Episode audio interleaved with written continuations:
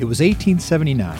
Businessman and coal prospector George Satterlee was searching for coal near the Little Sioux River in Cherokee, Iowa, and instead discovered an ancient artesian well with magnetic properties.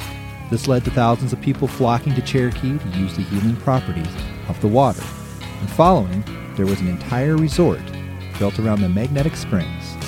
However, it didn't last long as disaster struck, leaving an abandoned and deserted resort. Come with us now as we explore the abandoned area known as the Fountain House. Hello and welcome to Season 2, Episode 8 of Midwest Ghost Town, the Fountain House. This is Dan. I'm your host, your history enthusiast, and your ghost town adventurer and storyteller. One of the cool parts of this channel is that we can steer away from the ghost towns a little bit if and when we come across the historical site or abandoned place that has a story to tell. And, quite frankly, that's the whole point here at Midwest Ghost Town. We want to go beyond just telling you names and places, and if we can uncover a story, and I cross my fingers on this because that's one thing I try and find. I'm not always lucky, and there's definitely research involved with this. And that's what leads us to today's story here in Cherokee, Iowa. I feel a little close to home on this one basically because it was my home for about 18 years, having been born and raised in Cherokee, growing up, playing around the Little Sioux River, running my bike down by what we know as the trails down by the old Lincoln Elementary School and Tomahawk Field. And these are all names and places that any local who might be finding themselves listening will recognize. Those last three places, the trails, Lincoln School, and Tomahawk Field, all fell victim to the constant flooding of the Little Sioux River. And that's really a large part of our story today. The Little Sioux River and the places that sat near it, including the historical Fountain House. They were all victims in one way or another of the flooding and the floodwaters of the Little Sioux. Our story today sends us back to the late 1800s, and like many places around this part of Iowa, coal mining was starting to explode. This all ties into a couple of things. Obviously, people used coal to heat their homes, but the most obvious reason was the railroad. And the railroad was no stranger to Cherokee. The entire existence of Cherokee fell upon the railroad. Every town across the Midwest was platting and moving, adjusting their layout to be closer to the railroad. If the railroad came through your town, you boomed. If the rail bypassed your town, you disappeared overnight, becoming another ghost town across the prairie. But in 1869, 39 families put their hope and trust that the railroad would come to Cherokee. They put up a general store, a newspaper, a stable, and both an attorney's office and a dentist office. And not far behind that was the blacksmith. But the town chose the wrong site, and the railroad came through about a mile further south. But that did not stop the people. They simply picked up and reconstructed closer to the tracks. When the railroad finally came through, Cherokee boomed. Centered around this little railroad boomtown structure was the need for coal. The trains needed the steady supply, and this is where coal prospecting became ideal in the area. Whomever could find a supply of coal to help fuel the train would profit. And around 1874, coal prospector George Satterlee came to town. He was a successful businessman and had his sight on different coal mining ventures. But the Cherokee opportunity looked promising. The story shared that he ran into a vein of coal around the old Fort Cherokee site, and as he was prospecting this vein, he followed it on leased land from local banker N.T. Burroughs of the First National Bank of Cherokee, and he followed it along the west bank of the Little Sioux River. And this is where the story takes off. Satterlee began to dig, and around several hundred feet, first breaking through rock and sulfur until he struck water, they knew they had hit an artesian well. But it was a reaction of the mineral spring water that caught Satterlee's attention. He started to observe that the water was magnetized and quickly reached out to experts to have the water examined. Author Thomas McCullough described it as the finest and most healthful of any water possibly to be found. As unlike other mineral waters, this has no bad taste, but it gushes up cold and sweet and pure from the caverns of the earth. It is strongly magnetized and is semi soft. A pocket knife, pen, or nail is readily magnetized by coming in contact with it for just a few minutes. That this property in the water is highly beneficial to the human system has been proven years ago, especially in cases of rheumatism. And just like that, Cherokee was put on the map. More about the Fountain House after this.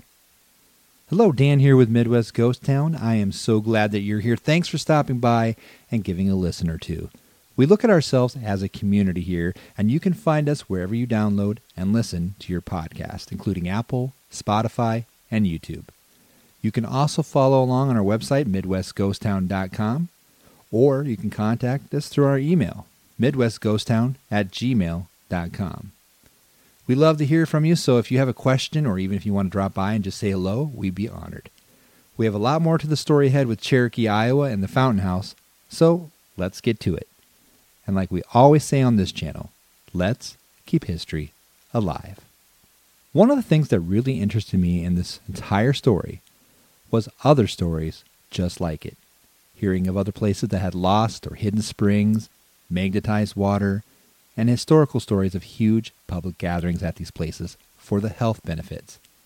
Some of these places that popped out to me Magnetic Springs or Cartersburg Springs, Indiana, St. Louis, Michigan, Glenwood, California, Magnetic Springs, Ohio, and Bellbrook, Ohio, to name just a few. Meanwhile, back in Cherokee, Iowa, word spread like wildfire magic water that came up from the earth with magnetic healing properties, and records indicate that hundreds of people began to flock to the area, wanting baths and water to drink. People who had suffered from rheumatism and other diseases claimed the water offered a healing and relief, and it didn't take long for Satterlee to understand what he had discovered. And he was soon charging admission for access to this water.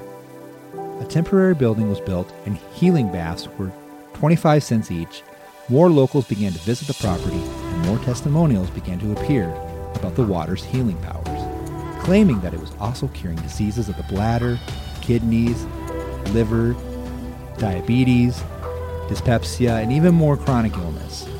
Momentum skyrocketed, gathering between 200 to 300 people a day. An article from the Cherokee Chronicle Times reported large numbers of Cherokeans visited the well. Reports said that knives and nails were strongly magnetized by keeping them in the water for 10 minutes.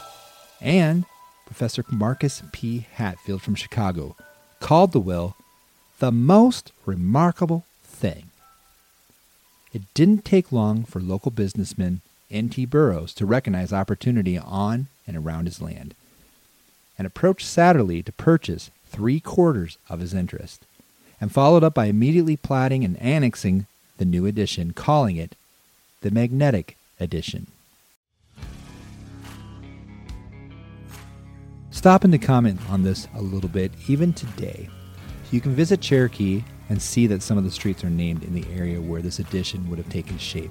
You have Fountain Street, Magnetic Avenue, and Park Avenue, and that curves around the area and I was quite familiar with this area as I grew up on Fountain Street, which was only one city block long. If you would walk the street heading east, you would come across Roosevelt Avenue and you'd make your way onto Magnetic Avenue, which was across the street. And this was the main road leading up to the Fountain House.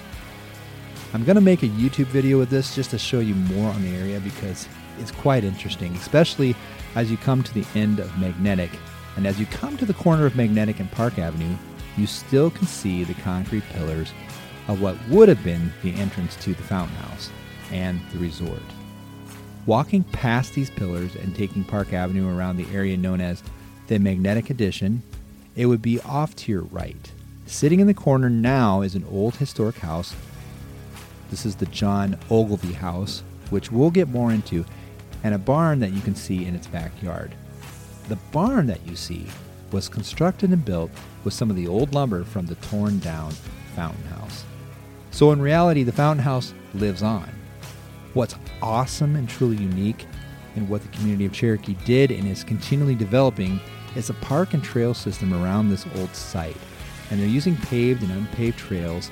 It includes about 2.5 miles of paved trails, two miles of new bikeways with a shared road, and then there's about a mile and a half of nature trails and 50 plus acres of natural areas for future development and park space.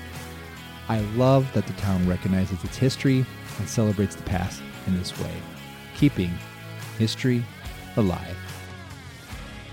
Getting back to the story, after N.T. Burroughs bought into the venture, he began construction on a three story sanitarium, resort, and spa. And on July 4th, 1880, he officially opened, with thousands in attendance, mind you, and what would be known as the Fountain House. It was a huge structure that remained open for the public, and nearby had a little lake named Magnetic Lake, which was self fed by the water from the spring and surrounded by shade trees. Near the lake was a complete racing venue with a track, grandstands for the spectators, and conveniently naming it Magnetic Springs Park. Cherokee began to grow in popularity. People began to travel from all over, and as additions to the building were built, the Illinois Central Railroad began offering excursions to Cherokee. And to no surprise, as descriptions in the history describe, the bathhouse was quite the elegant place, as acres of land surrounded the place, and with skilled gardeners sculpting the park and planting the grounds with native and ornamental trees and shrubbery. The sanitarium was overseen by Dr. Goddard Gee of Chicago, who was known for his treatments successfully treated hundreds of patients at the bathhouse, which supplied numerous rooms with over 60 baths for treatments.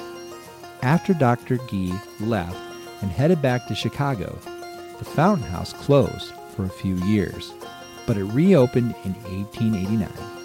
And this is when disaster struck. We'll get into the downfall of the Magnetic Springs Park and the Fountain House right after this. Hey there, Midwest Ghost Town community. Do you like history? I hope you do. If so, I'd love to hear from you. You might have an idea or a place for us to research more and include in a future episode. Give me a message at midwestghosttown at gmail.com. And the best way to reach me, again, is midwestghosttown at gmail.com.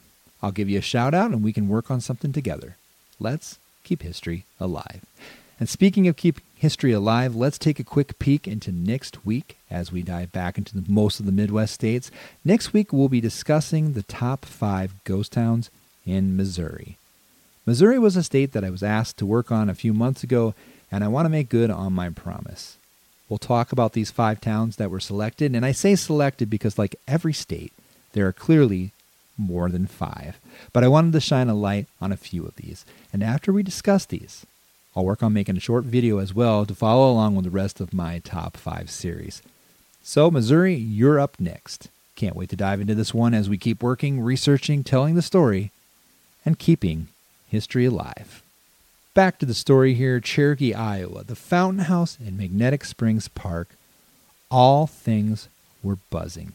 Traffic was on the increase, people were coming to town, and some were making Cherokee their new home. The town was on the increase, and Cherokee was becoming a little boomtown, all due to a little magnetic spring. But everything was about to come to a sudden halt. After the resort closed for a few years to allow for travel needs for Burroughs, and with Dr. Gee heading back to Chicago, the needs of Cherokee were still on the increase, and the demand for essentials for a town's survival, like water, was high. The city started looking for places where they could tap into a water supply for the city, and the same year the Fountain House reopened in 1889. The City of Cherokee Waterworks formed and placed a well on the banks of the Little Sioux River, but near Magnetic Lake. Unfortunately, both the lake and the new well drew from the same location and depleted the water source, causing the water levels to fluctuate but ultimately killing the magnetic springs. Adding insult to injury, the Little Sioux River drove the nail through the coffin as the flood of 1891 caused significant damage to the fountain house. and five years later, the remaining damaged property was burglarized. Burroughs filed a lawsuit against Cherokee Municipality in 1905, fighting whether the streets within the Magnetic Addition were public or private. Among other things, the case went all the way to the Iowa Supreme Court, where Burroughs won. But later, he lost on an appeal, and by 1915, after the relationship between the town and Burroughs had soured, ended by Burroughs selling the property to George S. Jones. The story of Jones is short, but over the next 13 years, he developed a small dairy, taking down some of the buildings before his estate sold 60 acres to John Ogilvy in 1928. Ogilvy used the fountain house for apartments for a while, but he ended up tearing the building down to use the lumber to build a dairy barn in 1929, which you can still see, and his home in 1933 which of course you can still see. By 1934, Magnetic Springs Park and the Fountain House were completely gone, forever. The former Magnetic Lake sits at the pond today behind the barn, which you can still see. Amazingly enough, my grandparents, Lee and Artis Krakis, used to live on Park Avenue in Cherokee, which is directly across from the old Magnetic Park. I used to listen to them tell stories, they knew John Ogilvie, and they would tell us stories past, where if you took a plane ride high above the skyline of Cherokee, and if you would circle around the southeastern end of the town, along the banks of the Little Sioux, and if you look straight down into the fields surrounding the old Magnetic Addition, you could faintly see the old imprints of the old racetrack.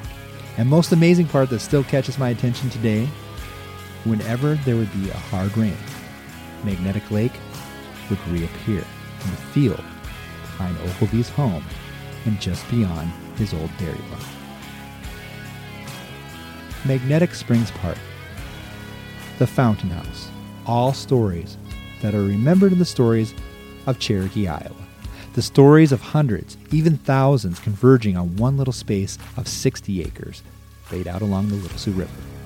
Some coming for relief, some coming for a cure, but many coming in curiosity and wonder to investigate and discover for themselves the famous magnetic water in Cherokee County, a boom and bust resort and spa, once bustling with activity, but leaving its song to be sung in the meadows surrounding Magnetic Pond, leaving its story to be remembered and retold to the future generations of Cherokee. The story of the Fountain House. Let's keep history alive. This is Midwest Ghost Town.